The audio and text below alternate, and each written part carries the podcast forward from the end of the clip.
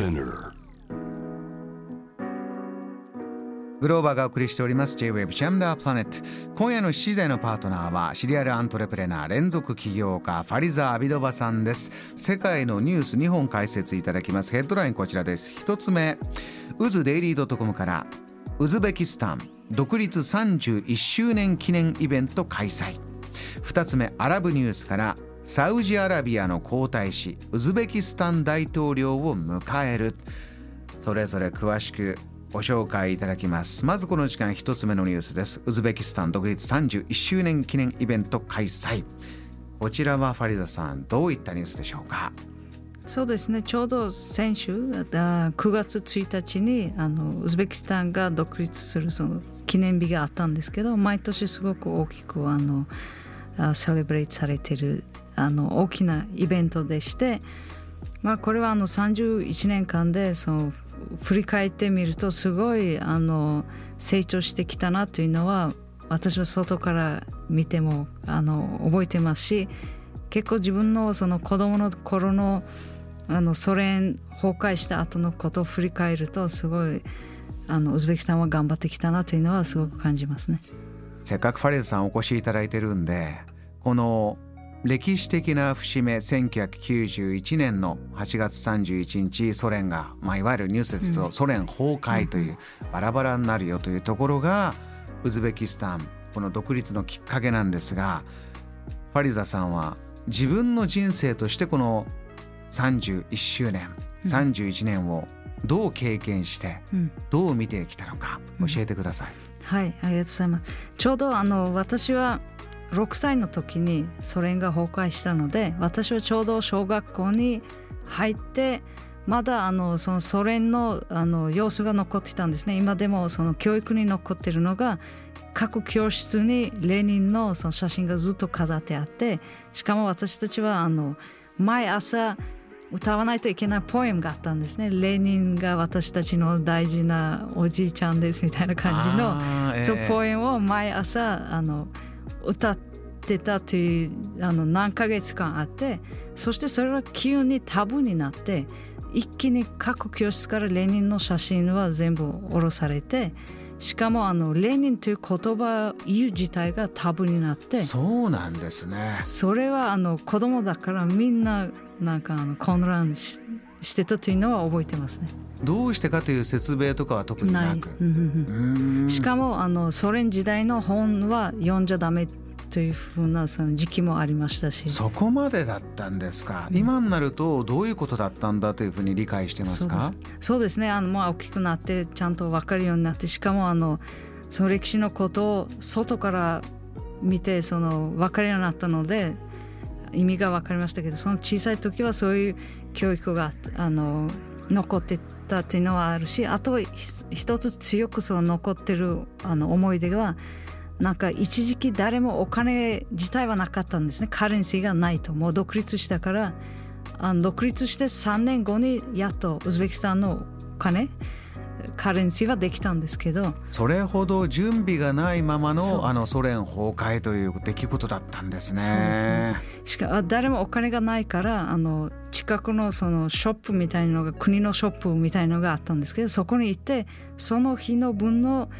あのパンとかあとはそのライスとかフルーツとかその野菜を家族何人ごとになんか配るみたいなのがずっとあって、うん、で一時期みんなあの隣の人でもみんなあのお金ないしなんか塩でも普通の油でもなんかあの本当に 100g の油もあの隣の人から借りるぐらいのあの本当に貧しい時期がみんなあの同じなんかマイナスからスタートするっていうのはありましたね。そこから始まったウズベキスタン独立のこの、まあ今に至る31年ですけれども、うん、パリザさんは5歳6歳で、えー、何かわからないけども学校で大きな変化があり家族の変化とか、うん、ご自身の暮らしの変化はそこからどうなりましたか？そうですね、まあ、結構あの学校教育受けるそういうチャンスもないしただでテレビで見ると全然別世界ですね。例えば映画とか見るともうアメリカのホリウッド映画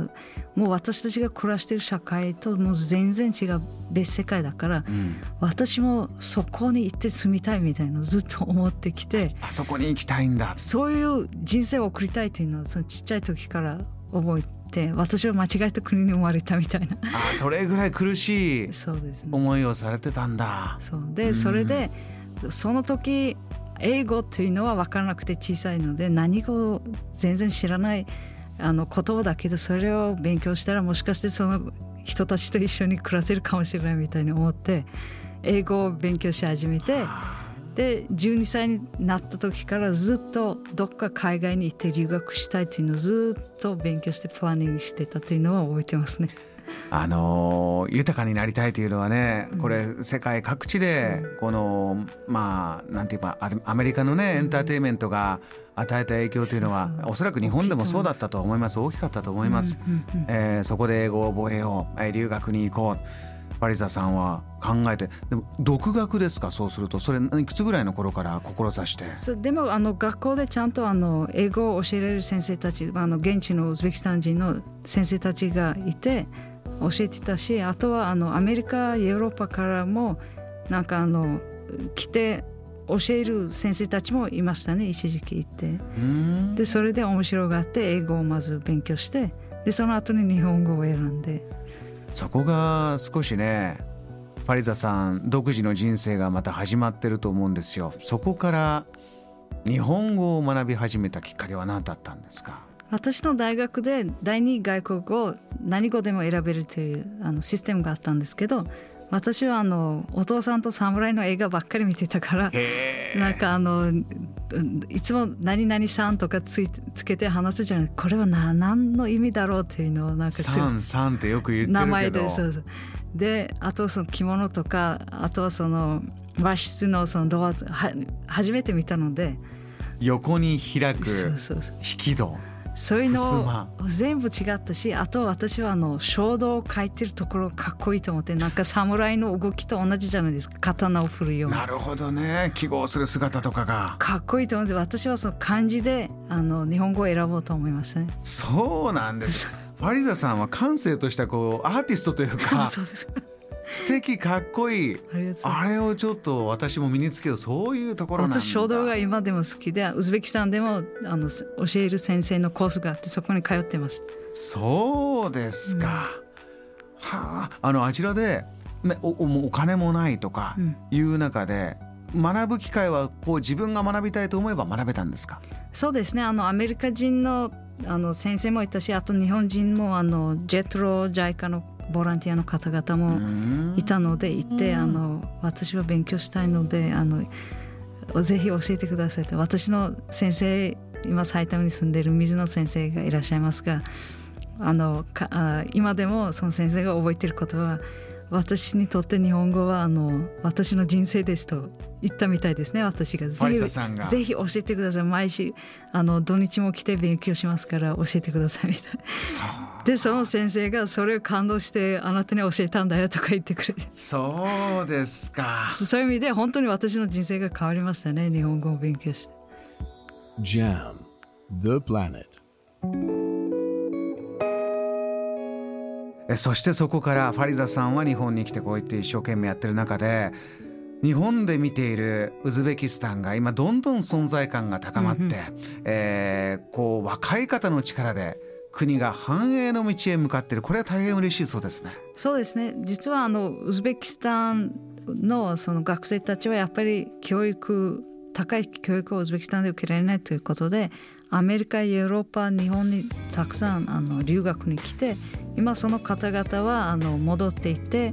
実はあの国はすごくあのその人たちに優遇なあの環境を作ってあげてあの政治の大事なポジションとかもその若い人たちにどんどん与えてその国の中心は今その若い人たちがなんか国を作ってるような印象ですね。世代でいうとファリザさんのような世代ですか？こう、まあ、20代から30代という。そうですね。もうもっと私よりも若い人たちがあの中心になってやってますね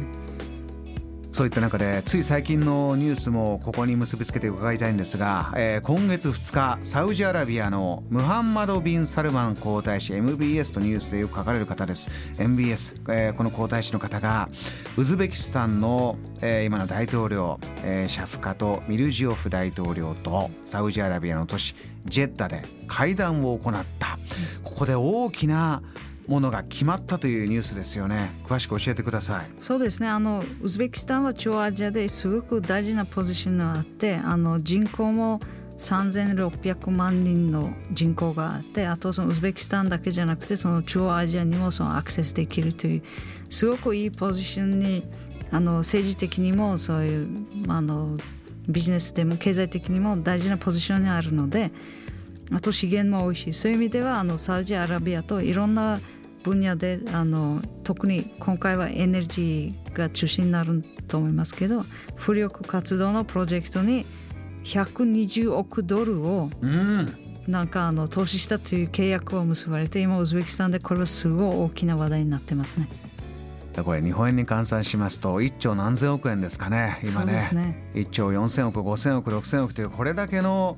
金額が、えー、今ウズベキスタンに投資された、うん、あのエネルギーの問題は、えー、この戦争が起こってから、えー、どんどんどんどん先の見通しが難しいよというニュースが続いていますから、うん、ここで今後どんどんどんどんウズベキスタンの存在というのは大きくなっていくためにも